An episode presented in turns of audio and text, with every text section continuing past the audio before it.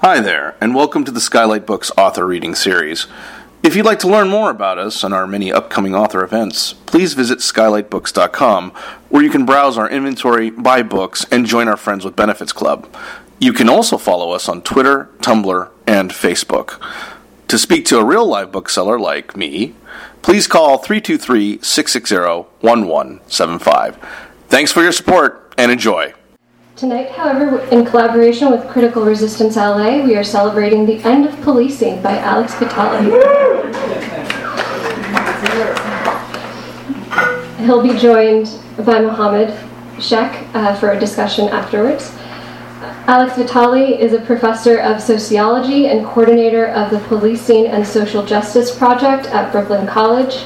He has spent the last 25 years writing about policing and consults both police departments and human rights organizations internationally. He also serves on the New York State Advisory Committee of the U.S. Commission on Civil Rights. Professor Vitale is also a frequent essayist whose writings have appeared in the New York Daily News, New York Times, The Nation, Gotham Gazette, and The New Inquiry. Mohammed Sheikh is the media and Communications Director of Critical Resistance, a national grassroots organization working to abolish the prison industrial complex. He has worked on various anti policing, anti imprisonment, and anti surveillance efforts. We're delighted to have them both here tonight to read and discuss the end of policing. Now, to tell us more about critical resistance and the work they do, please help me welcome Mohammed Sheikh.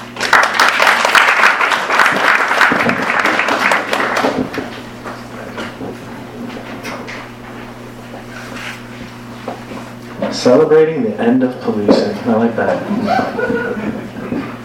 So, I'm really excited to be here. Uh, my name is Mohammed with Critical Resistance, and as was mentioned, we're a national grassroots organization that's working to uh, build a movement to abolish the prison industrial complex. And just to, yeah, give it up.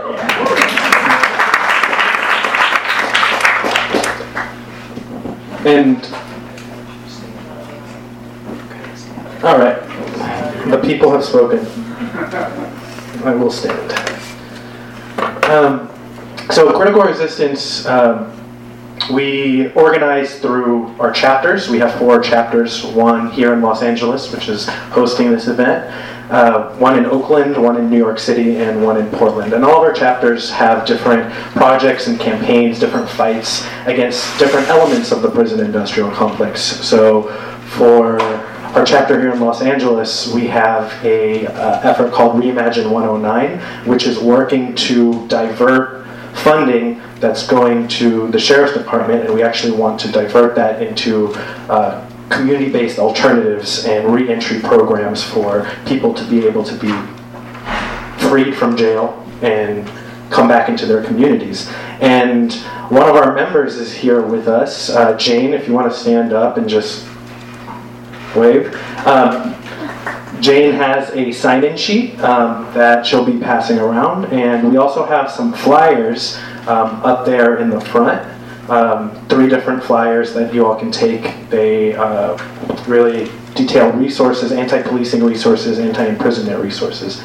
Um, actually, one thing that I will mention that is um, maybe Alex, I don't know if you if you've heard, but we did an event with Alex in Oakland and earlier this year. And one of the things that we were talking about was this program called Urban Shield. And before Alex uh, did the uh, before the um, uh, the event, uh, we you know had some conversations about you know this. It's a highly militarized policing program uh, that brought together law enforcement from all over the country, all over the world, to train in highly militarized tactics, to quote unquote fight terrorism, right? We see how that plays out in greater repression, greater policing, and greater harm to our communities. And since Alex uh, did the event, we actually won that campaign. We put an end to Urban Shield. And that was a five year fight. Yeah, So there's a five-year fight against the largest SWAT training in the world, and we put it to an end. So this is the kind of organizing that Critical Resistance does. Here in LA, we are also fighting the construction of two jails that they want to build, um, and are really amplifying the need for alternatives to imprisonment and alternatives to this really violent system. So I just want to say why we're really excited about this event. Uh, Alex's work has been extremely influential, and we have been, you know, really honored to be able to draw on Alex's work in our fight, in our struggle, because it really provides what I would say is really tedious work of doing the research, uh, but that also is really important and crucial for us to use as ammunition as we seek to abolish the system of policing. And for for those of us invested in abolition, invested in a future without law enforcement, without systems of control, um, we are really uh, inspired by the way that Alex's uh, book highlights not only the, the fact that policing doesn't work, that it is fundamentally the problem of policing is the problem itself. It's not the reforms, right? And but that importantly, you draw on alternatives. So I really want to uplift that because that is, you know, important to abolition. That as much as we want to tear these systems down and abolish them, it's also about building up what we want to see, right? Um, so I'm just going to give a brief layout of kind of how this event will go, just so you all are in the know. Um, and then we're going to get started. So I'm going to pass it off to Alex. Uh, he's going to do a bit of a talk, talk about the book, talk about his work, uh, read some excerpts. Then I'm going to ask Alex some questions that we've got, have a little discussion, and then we're going to open it up to you all to uh, ask some questions. And after that, there's going to be a book signing where you'll be able to buy a book and get it signed, and then we'll just kind of mingle. Sound good? Awesome. So with that, I'm going to pass it off to you. Okay. That's already a lot to digest. Um, I'll stand. Okay. It is fantastic, fantastic to be here. Uh, I just just flew in this afternoon, and uh, I have little kids at home, so I'm kind of a go to bed early guy. So bear with me as I adjust to the time a little bit.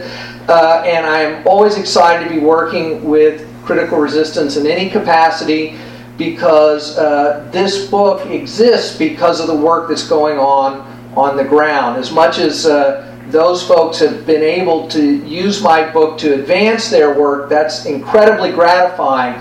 But th- this book would not have been possible 10 or 15 years ago because, on the one hand, we didn't have a whole raft of really fantastic academic research that has really drilled down into some of the fundamental problems with policing and also thought about what the alternatives could be. But also, we didn't have all these on the ground struggles that were producing the alternatives in concrete ways that could be evaluated, could be explicated in important ways. So, uh, this book is in many ways a, a, synthesis of a kind of movement that's underway. And it is a very exciting time to be thinking about these issues and to try to push the conversation beyond calling for body cameras and community policing and uh, diversity training. So, let me talk a little bit about the, the, book. Maybe I'll read a short little section and then we'll, we'll have a little bit more of a conversation. So, uh, I got a, a, call from a reporter not long ago, as, as uh, I do fairly often in New York. Um, the New York City Council uh, has been holding some hearings about what to do about uh, policing and mental health crises. This was uh, in the wake of the Deborah Danner killing, a middle aged woman living in public housing, African American, well known to the police, to the community as someone who had a mental health problem. Uh, one of her neighbors felt that she was having a crisis. There was a lot of noise coming from her, depart- her apartment. She wasn't responsive, so she called 911 for help. But of course, what help arrives in a situation like that? Armed police. They forced entry into her apartment. They forced entry into her bedroom. She picked up a pair of scissors. She did not want to go with them. Now, they made some effort to calm things down. They got her to put the scissors down. She thought, okay, now you're going to leave. And they're like, no, you have to come with us. And she picked up a baseball bat and they shot her to death. This is not uh, uh, an unusual occurrence. We know that at least a quarter of all police killings in the United States are of someone having a mental health crisis. And that this has become a huge part of what police do. In New York City, the NYPD goes on a quarter of a million of these calls every year. So the reporter, uh, well, so the city council in New York, a very progressive liberal city council, responded to this killing and several others by saying, well, we need to take a look at what the NYPD is doing in hopes of preventing this. Seems reasonable. So the reporter called me to talk about, well, what kind of training should they be doing? Should they be doing CIT training, the Memphis model? Uh, and I start to talk about these different models and their strengths and weaknesses, and I, I stop myself. And I said, you know, ultimately, I'm not really interested in fine tuning the police response to these calls. I'm interested in ending it. Because the solution to these incidents is not new and innovative police training. We know, for instance, that the vast majority of this training is not effective. There was just a shooting in, in Harris County, which includes Houston, Texas, uh, where uh, an African American male, unarmed, in the middle of the street with his pants down around his ankles, starts walking towards a police officer who gets out of his car and shoots him dead. He had de escalation training, he had crisis intervention training. It didn't matter. We know that most of these trainings only show minute positive results when there is a mental health infrastructure that they can utilize to try to divert people. So that really the solution is not that the policing got better, but that some kind of mental health infrastructure has been put in place.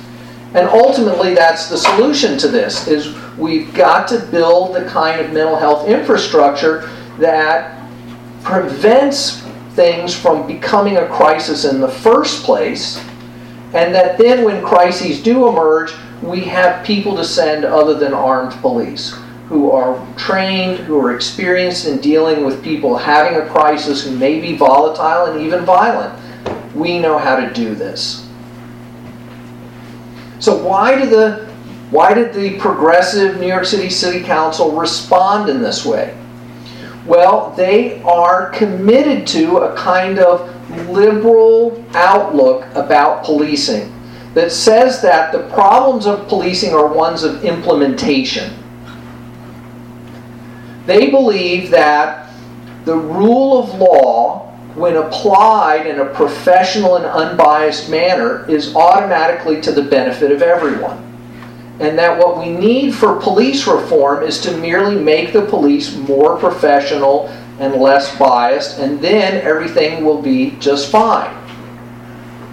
This is a kind of procedural justice idea that says that when the police take the time to explain what they're doing, listen to what people have to say, people feel better about the outcome and the legitimacy of the police is enhanced, and therefore the rule of law is enhanced, and the cycle continues. Now, the problem with this mindset is that a perfectly lawful professionally executed, unbiased, low level drug arrest serves no damn good purpose. It is fundamentally unjust, and no amount of training or professionalization is going to change that. And the reason is, is that this whole idea that the law serves everyone equally is completely misguided and misunderstands the nature, nature of our legal systems. There's a famous uh, 19th century saying that the law in its majesty forbids both the rich and the poor from sleeping under bridges stealing bread and begging in the streets. But of course, the rich don't need to do these things. And there's a reason why problems of violence and crime and disorder are heavily concentrated in the places that they're concentrated. You know, the police always say, well, we just go where the crime is, we just go where the complaints are. Now, of course, that's never really entirely true, but there is some truth to that. But there's a reason for that that liberals don't want to acknowledge. They want to just imagine that everyone starts from a level position and that the law is just applied neutrally and the police just enforce the law. But our neighborhoods look the way they do because of long legacies of exploitation and racial domination that have produced highly entrenched racialized poverty that guess what is associated with violence and black market activity and other problems. And then what those communities get is heavy handed policing and incarceration as the government intervention to deal with their problems. Because their problems are defined as problems of law violation. While other communities get recreation programs and drug treatment and diversion and other kinds of things. So we've created a system with bipartisan support that has increasingly said the, pro- the solution to every problem in poor communities is more policing, more incarceration, more punitiveness. And why is that? Well, because they're deeply embedded in this neoliberal mindset that the, way, the only hope for places is to subsidize the very richest people take off all the fetters of regulation and social obligation and tax obligations in hopes that their inherent genius that had made them wealthy in the first place will somehow miraculously produce wealth for everyone else. This kind of trickle down economics nonsense. That continues to dominate the rhetoric of both parties in really important ways at both the national and the local level. And once they buy into that system, it's really important that they define crime, disorder, violence as being the result of individual or group moral failure. Because to do otherwise would be to acknowledge that markets and the state have some role to play in producing these circumstances. I mean, we continue to have a system of educational funding that relies on local property tax bases. That alone may be the biggest driver of racialized inequality in our country, and there's not a single politician in the country who's even talking about that. It's not on the radar. So this is the this is the challenge that we have is that a series of kind of procedural, professionalization oriented police reforms do nothing to deal with the fundamental inequalities that our communities face and the kind of slavish bipartisan consensus that the solution is always more punitiveness. So let me just uh, give you a little feel for a section of the book here. So rather, well, let me, I'll tell you what, I'll just say one other thing first. So one of my favorite um, police reforms to attack is implicit bias training. Very popular here around the world increasingly. I was in the UK, it's all the rage in the UK. They're all doing implicit bias training. So implicit bias training is based on this social psychological research that's done in laboratory settings where they put a monitor in front of someone and they give them little buttons to push and they show them different images. And in the aggregate, in a big group, they find that there's a slight preference for lighter skinned faces over darker skinned faces, as measured in milliseconds in this button pushing. Now, the problem is that they can't actually reproduce this effect at the individual level. It only shows up in large aggregations of people. But if you give the test over and over again to the same person, the results don't re- reproduce themselves.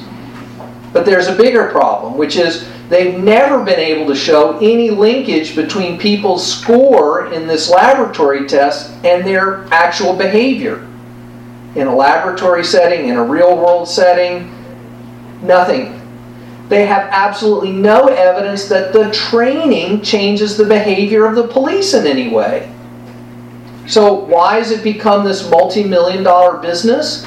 Because it's the perfect liberal solution which is that it says, oh, uh, you're concerned about race and policing. Well, we have a solution, and the beauty of it is, is that no one's to blame.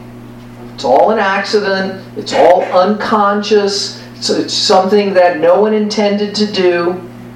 Right? It assumes that the problems of race and policing are completely accidental and unintentional. No one bears any responsibility for it. Just take this course, and then if next time, if you could just keep it in mind before you shoot another unarmed black person, everything would be much better. Thank you. The problems of race and policing aren't really about individual officer bias. That's not to say that there isn't individual officer bias. When we look for racism in policing, we sure find it the emails, the radio chatter, the chat rooms, the other communications on the terminals. You know, it's it's out there, but the problems were more systematic, right? They have to do with this fundamental inequality in the way that we have constructed communities along racial lines in the United States. So, let me just if we can't turn to these police reforms, what can we do? More than anything, what we really need is to rethink the role of police in society. The origins and function of the police are intimately tied to the management of inequalities of race and class, the suppression of workers, and the tight surveillance and micromanagement of black and brown lives have always been at the center of policing. Any police reform strategy that does not address this reality is doomed to fail. We must stop looking to procedural reforms and critically evaluate the substantive outcomes of policing. We must constantly reevaluate what the police are asked to do and what impact policing has on the lives of the police. A kinder, gentler, and more diverse war on the poor is still a war on the poor. And as long as the police are tasked with waging simultaneous wars on drugs, crime, disorder, gangs, terrorism, we will have aggressive and invasive policing that disproportionately criminalizes the young, poor, male, and non white. We need to push back on this dramatic expansion of police power and its role in, the, in mass incarceration in the mass incarceration at the heart of the new Jim Crow. What we are witnessing is a political crisis at all levels and in both parties our political leaders have embraced a neoconservative politics that sees all social problems as police problems. They have given up on using government to improve racial and economic inequality and seem hell bent on worsening these inequalities and using the police to manage the consequences. For decades, they have pitted police against the public while also telling them to be friendlier and improve community relations. They can't do both. A growing number of police leaders are speaking out about the failures of this pro- approach. In the wake of the tragic deaths of the five police officers in Dallas, Chief David Brown said, quote, We're asking the cops to do too much in this country. We are. Every societal failure, we put it off on the cops to solve. Not enough mental health funding, let the cops handle it. Here in Dallas, we got a loose dog problem. Let's have the cops chase loose dogs. Schools fail, let's give it to the cops. Too much to ask. Policing was never meant to solve all those problems. Unquote. We are told that the police are the bringers of justice. They are here to help maintain social order so that no one should be subjected to abuse. The neutral enforcement of the law sets us all free. This understanding of policing, however, is largely mythical. American police function, despite whatever good intentions they have, as a tool for managing deeply entrenched inequalities in a way that systematically produces injustices for the poor, socially marginal, and non white. Part of the problem is that our politicians, media, and criminal justice institutions too often equate justice with revenge. Popular culture is suffused with revenge fantasies, fantasies in which the aggrieved bring horrible retribution down on those who have hurt them. Often this involves a fantasy of those who have been placed on the margins taking aim at the powerful. It's a fantasy of empowerment through violence. Police and prisons have come to be our preferred tools for inflicting punishment. Our, our entire criminal justice system has become a gigantic revenge factory. Three strikes laws, sex offender registries, the death penalty, and abolishing parole are about retribution, not safety. Whole segments of our society have been deemed always already guilty. This is not justice, it's oppression. Real justice would look to restore people and communities to rebuild trust and social cohesion, to offer people a way forward, to reduce the social forces that drive crime, and to treat both victims and perpetrators as full human beings. Our police and larger criminal justice system not only fail at this, but rarely see it as even related to their mission. Say a little thing about school policing. Got time? How are we doing? Good. School policing.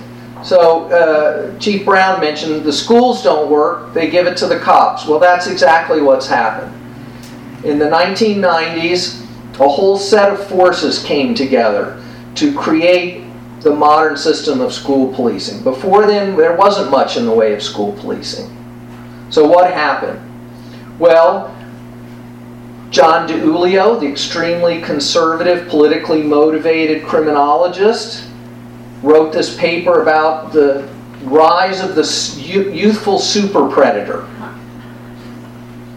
He said we were on the, the precipice of a wave of sociopathic youth violence, that we were going to be besieged by young people who would sooner kill you as look at you, that they were carrying guns in their lunch boxes, and that they were going to bring mayhem to our cities.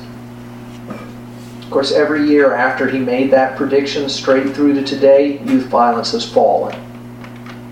Completely made it up, but it became a huge media sensation. Why? Because it solved a set of political problems. It fed into this whole politics of austerity that were producing problems in schools, not of the violence kind, but of the school failure kind. Because the other thing that's going on during this period is the defunding of public schools, replacing them with charter schools, zero tolerance discipline policies, high stakes testing. They cut out all the extracurriculars, they cut out all the enrichment, they made the classes boring, rote learning, and guess what, kids? Got bored. They acted out. So they bring in zero tolerance discipline regimes, they bring in school policing to manage this. The third factor was Columbine. Also happens in the 90s. Well, let me oh let me say about the the uh, the charter schools and these kinds of things. When we create a system where schools are rewarded for higher test scores, we create an incentive for the schools to drive out low performing students. And that's exactly what's happening. And it seems to be worse at some of the charter schools. In New York, the Success Academy, someone leaked the fact that they had a got to go list of students who were dragging down the test scores, and so they constantly violated them on disciplinary things, dragged their parents in, got the school police involved, got them arrested until they dropped out. And if they dropped out because of disciplinary issues, it doesn't count as an educational failure. Their test scores go up, their salaries go up, their executive salaries go up. The model is proven successful. So, Columbine. Horrible tragedy, but then and now, those kinds of mass school shootings remain statistically incredibly rare. And then and now, schools are the safest place that young people spend time, safer than their homes, safer than communities. But the other thing is that there were armed police at Columbine that day. There were armed police at Parkland earlier this year. It made no difference. And the idea that now we're going to arm teachers is just further insanity. And I will say one of the interesting things has been the, role that actual uh, military veterans have played in calling bullshit on all of this. Because they know what it's like to be in a firefight. And they're like, even trained soldiers don't perform well in firefights. We know that police officers don't perform well in firefights. They, uh, what the NYPD re- released some statistics re- recently that showed that only like one in six bullets hit their targets when officers are in these volatile shooting situations. So now we're going to give them the guns to the teachers, just furthering the mindset. It's a, it's not about effectiveness. It's not about safety. It's about ideology, right? It's about producing an ideology that says that the role of the state is to be reduced to punitiveness and it's going to pull the rug out from everything else. Schools don't have to look that way. One of the things we know is that kids who go to schools with metal detectors and armed police actually feel less safe. Crime does not go down. There's no evidence behind it. Whenever we suggest an alternative to policing, the first thing they say is, Where's the proof it works? But we never get to demand that there's proof for what they're doing, that it works. Because it doesn't work. We know that restorative justice programs, when properly intimate, implemented and well resourced, are very successful. But it has to be the whole institution. It can't be a little add on where we call the police when something serious happens, but if it's just a little uh, vandalism of a desk, well, then we handle that with restorative justice. No, it's about a whole mindset that takes the primarily punitive outlook of current disciplinary systems out of the picture, that treats young people from top to bottom with dignity and as full members of the school community that have a role to play in producing successful educational outcomes. But very few schools do this. But those that do have very positive results. We need community schools. This is the idea that schools could actually be a resource hub, not just for students, but for their families, for the larger community. They could be hubs of mental health services, employment preparation, ESL classes. This is happening in places like Salt Lake City, in, in parts of New York City the results on this stuff are very positive. But ultimately, if we want education to improve, if we want these discipline problems to be man- to, to go away or to be reduced, we've got to invest in education instead of pulling the rug out from under. We've got to do something about the unequal way that schools are funded, about the deeply segregated residential patterns that contribute to that inequality, so we need to approach it at all these levels. But the idea of the reformers about school police is well, they just need better training, or they need to be friendlier. Or actually, in New York, the head of the school resource officer said, Well, the problem is the kids aren't nice to us. That's the problem with school policing. And so our officers get upset and get you know, testy with them. You know, it's their fault. Then we hear, oh well, we need them to be mentors to our young people. You know, to that somehow because they're police, they have the best advice about how to make it through your childhood. We don't need school police to be better trained. We don't need them to be friendlier. We do certainly don't want them to be mentors to our children. We need no school police. That is the solution to that problem. But as was said before, it's not just about tearing it down, it's also about building it up. And these things have to be, be done together.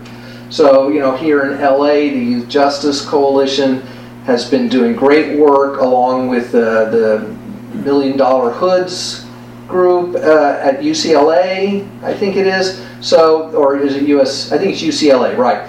They're they're showing the billions of dollars that LA is spending on jails and policing that don't produce safety, don't produce better health outcomes, and certainly don't produce justice.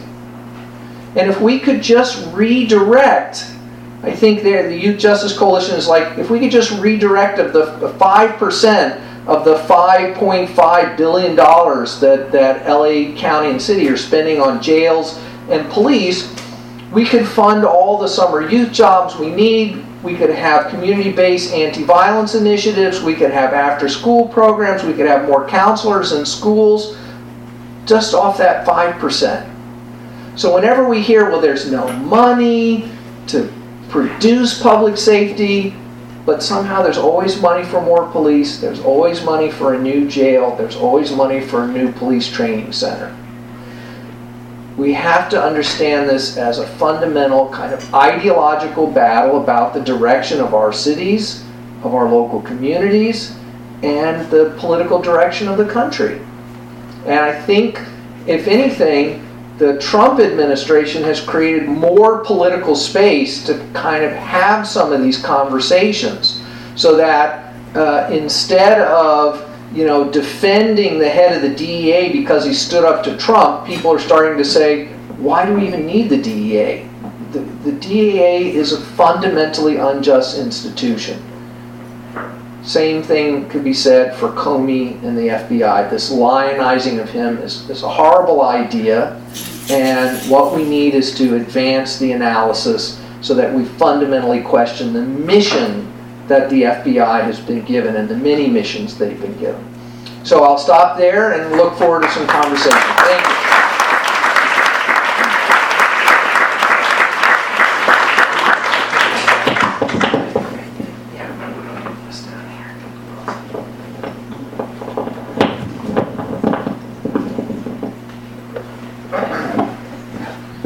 right, another round of applause for Alex Vitale.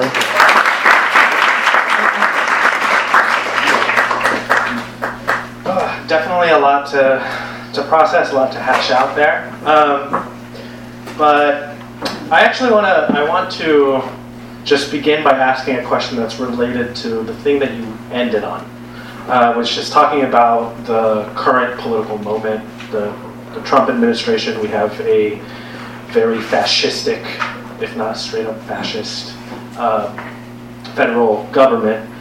Um, and but in many ways, yes, you know, as uh, as someone who is engaged in organizing and just looking also at the um, the kind of way that people are responding to the political landscape, I do think that there has been some form of an opening to kind of push things a little further. Um, and to really take advantage. And I guess the thing to ask is given that moment, what element of policing should our movement focus on? Like, what would be really strategic for us to hit right now so that if we were to achieve a particular goal, to tear out a cog, say, um, in the system, would make it much easier for us to continue fighting in the future? So, I, you know, in a lot of ways, that's that's a local question. So I, I don't I, I want to start with a disclaimer that local struggles have to assess their environment because we do have to understand local uh, policing is primarily a local phenomenon. We've got close to 18,000 individual police departments in the United States, and one of the good things about that is that Trump actually has very little influence over them, just as Obama had very little influence over them. Uh, so that we can make pretty big changes at the local level. We don't have to like win the whole national battle to start implementing some of these things.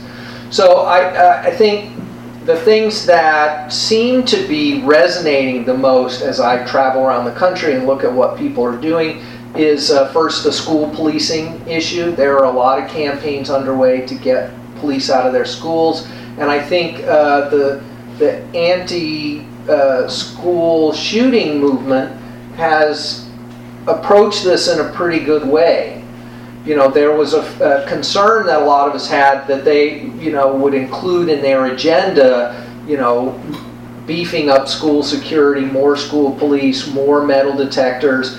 And there were little hints of that at the beginning, but they actually very quickly shied away from that, have worked to make common cause with kids uh, in schools where the violence is more individual level and, and more prevalent, and have pointed out that police shootings are also part of the gun violence problem.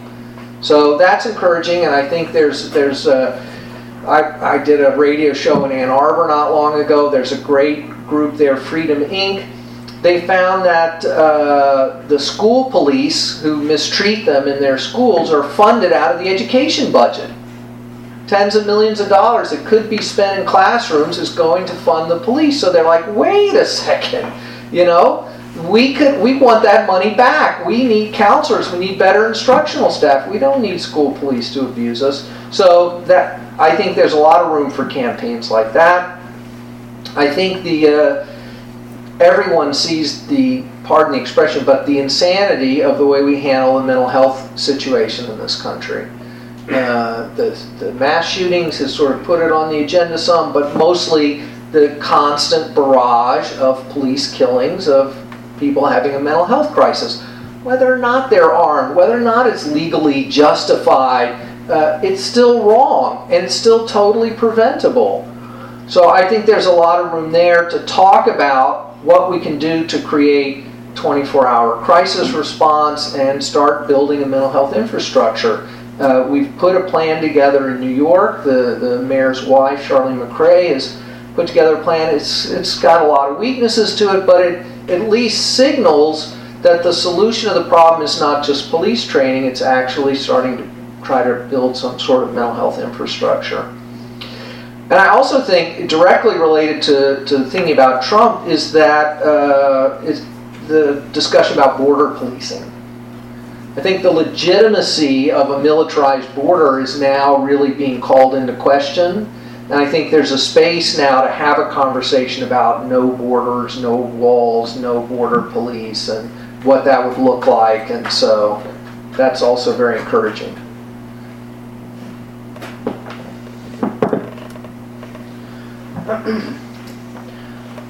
So one of the things that you uh, really touch on, that you just mentioned, is around uh, you know mental health response well, our, our Portland chapter is actually, that's exactly their campaign, is to decouple uh, policing from being responders at all to situations of people experiencing mental health crises.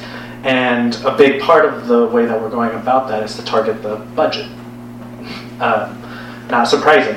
Um, but given that, you know, we can you know, show these instances, say. So it's, it is very much ideological. There's a lot of ideological support. But you also mentioned the long history that policing is steeped in in this country that is based on the policing of uh, black and brown people, of immigrants, of workers, right? And what just what do you think is the main barrier to getting through on the changes that need to happen? So like I mentioned, I mentioned mental health uh, as a specific example because for us it might be like, of course, why would you send in armed people to respond to a situation that intimately needs de-escalation and not escalation, right? What what is the the main the, the critical barrier that is is keeping us from an end of policing world? Okay, right to the core of the matter here. Uh, so we, we're, we're fighting two ideological battles. One is the battle against the kind of thin blue line mindset that Trump embodies, the blue lives matter kind of thing. And this is the mindset that says that you know, the solution to all problems is more aggressive, more invasive policing. Take the gloves off. Don't be nice. Right. This is the kind of stuff we've we've heard before. Uh, so that we, we have to directly counter this idea, which we hear from the police unions and and uh, and from a lot of politicians, that uh, that says that if we impede the police in any way, it will bring you know chaos and, and mayhem to our streets because of course the only way to produce safety is through heavy-handed policing. So we gotta we gotta wage that battle. And, and Heather Mac Donald at the Manhattan Institute in her war, book War on Cops is I think a, a, the, an embodiment of that that people can look at to see what we're up against uh, ideologically. But then we still got this battle to fight with the liberals.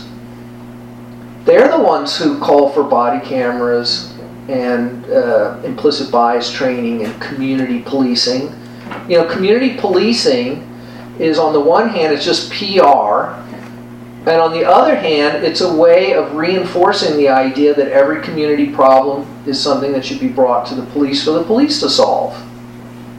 certainly doesn't produce more just outcomes in policing. There's no evidence to support that. There's a new monograph in production uh, from NYU Press about community policing initiatives here in Los Angeles where they spent years going to these meetings, and it's just horrible, right? It's the police produce the community by choosing who get to be the community leaders. They completely frame the conversation, and then everything has to be couched in terms of what can the police do, which just cuts out everything else. So we've got to robustly challenge that narrative. And I think the way to do it is to stay focused on the positive alternatives. Why can't we have drug treatment on demand anywhere in this country? We got policing on demand every, everywhere in this country and drug treatment on demand nowhere. So uh, the, the Ithaca plan in Ithaca, New York is a uh, comprehensive response to the drug problem there, developed in collaboration with the city, advocates, communities, they held town halls and focus groups. And at the end of this comprehensive process, guess what? There's almost nothing about policing in there. Drug treatment on demand, crisis intervention services, needle exchange, safe injection facilities, and targeted community investments. So, those are the kinds of campaigns we need to wage because it cuts through some of the ideology, it's concrete, and it outflanks them by saying, no, this is how we produce safety, this is how we improve health outcomes, etc. And you mentioned uh, one of the things that we really appreciate um, is you being able to point to, you know, we oppose the liberal reforms as, you know, these aren't going to solve the problem, right? Body cameras, the training, it's not going to, uh, community policing, it's not going to actually address uh, the, the fundamental violence of policing. But one thing that we really appreciate is being able to point to actually how those things expand the scope of policing, right? Um, Stop LAP, LAPD spying, one of uh, our close comrades that we work here in Los Angeles, um, do a lot of work around predictive policing, and that's also one of these kind of reforms or ways that policing is, is transforming. Um, can you talk about how the liberal reforms are actually dangerous, not just that they're ineffective? Well, obviously the community policing example I just gave, but let's you know talk about predictive policing a little bit. So uh, there's a chapter in the book about gang suppression policing, and that's actually the the main work that I'm doing right now in New York is, is working, uh, we've built a large network that's pushing back on uh, gang databases, RICO conspiracy cases, and all of this is caught up in this discussion about precision policing, predictive policing, um, focused deterrence initiatives. So, yes, there's this new technology that creates these algorithms that they can put different data sets into and spit out a list. and the lists are more or less accurate depending on what data you put in and what you think you're getting out. But ultimately, what do you do with the data results? What do you do when you have a list of names of people who are at risk for either committing gun violence or being victims of gun violence? Because that's what a lot of this does. It produces these hot lists. Well, what we do is all the same stupid shit we do before we had these lists, which is we harass them, we surveil them, we give them enhanced sanctions, we deny them bail, we you know send give them longer sentences. So it hasn't really changed the fundamental nature of the policing. And there's a way in which you can say, yes, the, the problems of like youth violence are heavily concentrated in fairly identifiable areas. But we could develop totally different approaches for how to resolve those problems other than just putting them in jail forever. So I'm not against the idea of identifying the problems in sophisticated ways or identifying the communities that have greatest needs. What I object to is that it's in the hands of the police and that the solutions that are put forward are entirely police based. Why don't we use that software in the health department? To treat gun violence as a public health problem that we could respond to through trauma counseling and violence interrupters, community development programs, youth employment schemes, etc. And I just have one more question. Um, being an abolitionist organization and uh, really knowing the the what we're up against, what would you say is has been the most inspiring abolitionist victory when it comes to policing? I know it's kind of a Yeah, well, we don't, we don't, we don't have, we don't have a ton of victories, unfortunately. We have some great campaigns. Uh, I mean, obviously, the Stop Urban Shield, that's a victory. And there are, um, there are, there have been some cases where we've gotten restorative justice programs put in and, and instead of policing.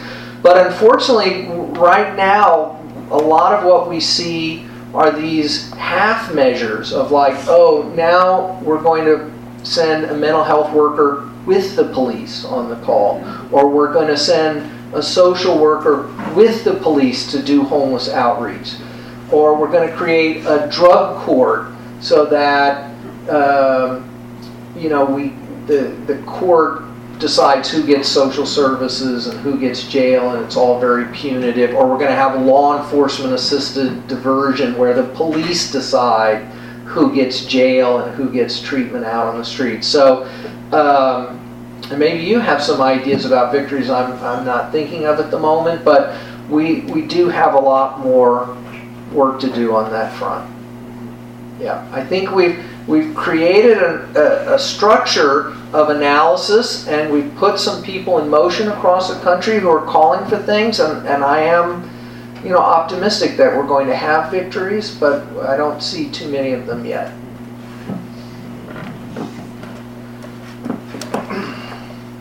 Yeah, I just to respond, I would yeah. say that the the the very fact that we have uh, across the country, I think you talked a lot about funding and the way that um, a lot of different campaigns have begun to really target the police budget funding. I know it's not like we, uh, a victory that we've achieved a material gain, but that really shows kind of an advancement where, you know, um, the, the movement for Black Lives platform really identifies funding, right? Police funding, because the reality of the matter is when you look at the largest cities in the U- US, almost half of the city budgets go to police. And so to identify that as a target and to have that be shared, I think has been really good to see. Yeah. Um, let, let, me just say the, yeah. the, the, Center the Center for Popular Democracy has a really good report that came out around the beginning of the year that looked at about 10 cities where these kinds of campaigns are underway, where they've done the budget analysis and they've identified the alternatives they would want things spent on. So, yeah, it's a national movement, and we need to get behind it.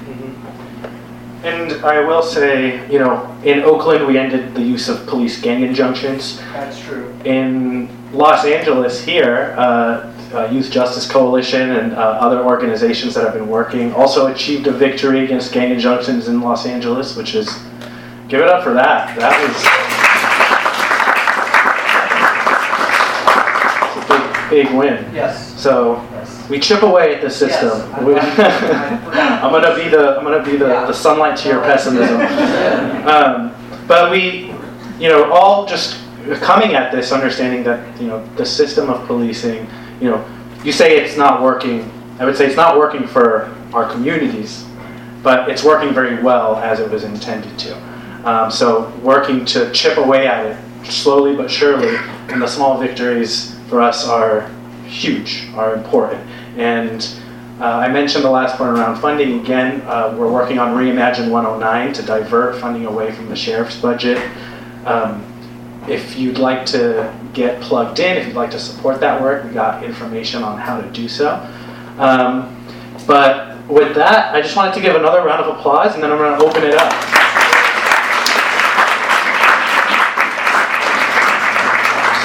So we will open it up uh, for question and answer, and I'm just gonna kind of take stack. So people want to, people have questions. We've got about 15 minutes or so, Yeah, I think, for this. So Do you mind to repeat the question? I'll try, yeah. Thank you very much. yes. Okay, I'll start. Okay, we got a ton of questions. Make them short, not big speeches, so we can get as many in as possible. And I'll try to be brief too. So, uh, uh, sure. So, uh, uh, uh, uh, in the former question, I think that one of the things that led to the militarization of police, which you didn't talk about too much, was the fact that in the 60s and 70s, there was a delegit- delegitimization of the police and a crack in that thin blue line. They actually had to bring the Army into Detroit, and the Army, U.S., not National Guard, the U.S. Army in Mhm. D.C. Uh, So, talk about that, the the Law Enforcement Assistance Administration, transfer of technology from the military. The other thing is around community-oriented policing, I think it's important to see that as an aspect of police militarization. When they try to sell it to the police departments, they actually talk about it as the domestic equivalent of psycholo- psychological operations in the military.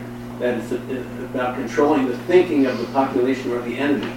So, uh, you can talk about. Yeah, so so I think one of the themes that connects those is this idea of counterinsurgency. Yes. So there's a lot of discussion in the book about police militarization and also counterinsurgency and the role it plays. Uh, there's a whole chapter on political policing, uh, so-called what we call high policing in the police literature. So, but uh, yeah, policing has always had a heavily politically oriented focus, and the development of SWAT teams was a direct outgrowth of that. Started here in LA with the targeting of the Black Panthers. Uh, so, yeah, a lot of that is discussed. We should understand militarized policing, though, as going far beyond tanks and armored personnel carriers into a whole kind of warrior mindset of policing. And again, a war on crime, war on drugs, war on right. So that that causes the dynamic between police and the public to shift in important ways. Not that it was great before, but it's just it's gotten worse and it's contributed to some of the worst abuses. Yeah. The blue hat back there. Uh, so, uh, this lady, I mean, uh, the other day I read this article about, uh, I think it's 2.5 million uh, union members in California, 1.8 million in New York, all the places uh, that are, I guess, more progressive or more leftist have, have to do with like uh, union membership things of. I'd like for you to speak a bit about uh, policing relationship or abolishing the police relationship the union. Okay, so so thinking about the relationship between policing and the union movement, and uh, I'm the I'm a vice president of my union. We, we represent 26,000 uh, professors and, and educational workers at the City University of New York. So is a very uh, concrete concern for me. So in the political policing chapter, I point out that uh, there's a long history of local policing attacking the labor movement. Really, that's one of the origins of policing. I talk about uh, in an earlier chapter, a history chapter, that we should think about the origins of policing tied to three fundamental aspects of 19th century economic development, and those are colonialism, slavery and the rise of industrialization, the management and really production of an industrial working class. So that the policing of labor movements is not just about strike breaking. It's also about the micro regulation of the lives of working people that often often happens in community contexts. Uh, the prohibition movement, the drug prohibition movement, these have all been legal regimes for managing working class leisure activity in ways that benefit employers, etc. But of course, there's also a lot of strike breaking. Red squads and these kinds of things have always taken the side of employers. And this is another example of how the neutral application of the law by its nature produces inequality because the law is about producing social order, but that social order doesn't benefit workers and owners equally. And when we have a seemingly neutral law against disruptive protest activity, what that really does is empower the bosses at the expense of striking workers. Um, so sort of building upon that, uh, the relationship between policing and capitalism, do you think it's possible to abolish the police until we also abolish private property? Because it seems like, at least in Ferguson, that's, Yeah. that's a clear task of policing is policing of property. So I don't, uh, I don't directly require, you know, the the abolition of capitalism.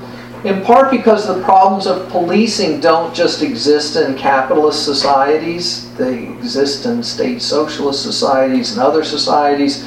So that um, I talk about regimes of exploitation and abuse and that policing always exists to manage the consequences of that or to enable those regimes of exploitation and abuse. So, like I said before, slavery, colonialism, industrialization. So, we have to be careful about only thinking in terms of capitalism. For one thing, we want to be more nuanced because we, we had capitalism up until the 1970s, but we had an incarceration rate that was very steady. But in the 1970s, it goes, and through the 80s and 90s, off the charts, right? 10 times. It's all capitalism. But something shifted, right? A new regime of accumulation, deindustrialization, the production of a precarious workforce, a large surplus labor pool, meant that you got the rise of mass homelessness, bigger black markets, and then policing comes in to manage those with mass incarceration. So that those are the ways that I talk about it in the book. Uh, uh, Picking up on that last question, my sense of, especially in the Trump era now, where just naked, straight up, we're going to do it because we turn a buck, that that seems to be even behind that rise of incarceration in that period. That wasn't that coinciding with privatization of penitentiaries? So this is the question about privatization of penitentiaries and prison labor, and does that help drive this system? My argument, and I, am you know, I look to like Ruth Wilson Gilmore's work on this, is actually that's small potatoes. That's missing the big picture, right? That's just gravy for some people. It's about a broader system of accumulation, right? That that heavy-handed policing and mass incarceration make possible tax cuts for the rich, the hollowing out of the state, and all these much bigger issues. So, yes, a few companies are making $100 million here or there, but we're talking about trillions of dollars in this bigger thing. So, yes, it's possible that private prisons create certain incentives, but Jonathan Pfaff actually makes an argument that says actually it's easier for states to close down a private prison than a unionized public prison and to have tighter contracts with them and demand better outcomes. So I think it's a mistake to focus on that aspect of the problem. Um, you know, these intimate community settings, what would happen when that lady held out a bat if the neighbor who knew the lady called an ambulance, just instead of going to the police? If it's, an, if it's a health crisis that you're dealing with, why don't you think to level, or even a PSA campaign, to get to where you're calling someone who might intervene, might have the skills. So could we solve the, the policing of mental health crises by having people call for an ambulance instead? Uh, the problem is that the 911 dispatcher makes that decision. Now, interestingly, in the UK, they have a different system. Now, it's not perfect, and and there's the, there's it's getting worse, unfortunately, but uh, there's actually a different number to call. There's a National Health Service number that runs the ambulances and stuff, and you can call them. And so, actually, most mental health response calls in the UK don't involve police. But if you say on the phone there's violence or something like that, then again the dispatcher will send it over to the police. Sometimes they send a mental health worker along with the police. They have mental health workers in the dispatch room. And because they have national health insurance, they can have the records of the person in front of them and can talk with the officers on the way there. You're dealing with someone who has a schizophrenia problem, who last saw their physician, blah, blah, blah something that's unimaginable in the U.S. right now. Yeah, one right here. Over here somewhere? Yeah. Yeah, you actually sort of touched on my question, but I was wondering if you could expand upon whether there are um, systems or frameworks of policing and law enforcement, uh, maybe elsewhere in the world or even historically, that we can kind of use as an exemplar or that's aspirational to us? So, are there examples of really excellent ways of doing policing that we could emulate? So I wouldn't say that there's like some perfect police force out there, but all through the book I do give examples of other ways of doing things. So for instance, Portugal has decriminalized all drugs, and the outcomes are fantastic. The health outcomes are better, the crime outcomes are better. It's just, it's great. New Zealand has legalized all sex work, and the outcomes are really good. So yeah, there are there are examples of this thing there, this thing there, and I talk about you know them all through the book. Yeah, a lot of things that you say really align well with what I'm, what I'm hearing from the local Black Lives Matter movement, and I wonder what are your thoughts on that? I mean, they're basically saying the same thing you're saying with your title and what's in your book and what you said tonight. Yeah, so uh, so how how am I relating to the Black Lives Matter movement? How are they relating to me? So there's dialogue going on. I actually uh, had the contract to write this and the outline for it before Ferguson happened, and before Eric Garner, before Black Lives Matter. So I've been you know I've been doing this work a long time, and I put it aside for a couple of years to write essays and and try to uh, be involved in the conversation in real time after Ferguson happened, and then went back to the book. But uh, the movement for Black Lives, BYP 100, all these groups are in the book. There's a dialogue back and forth. And yeah, they, they are putting out really important ideas, and I've tried to reflect that in the book. And also, um, groups around the country are inviting me to come and talk and help amplify what they're doing. And so I, I think it's been a good collaboration or something like that. Yeah. Cool. All right. Great questions. Thank you. Thank you, everybody.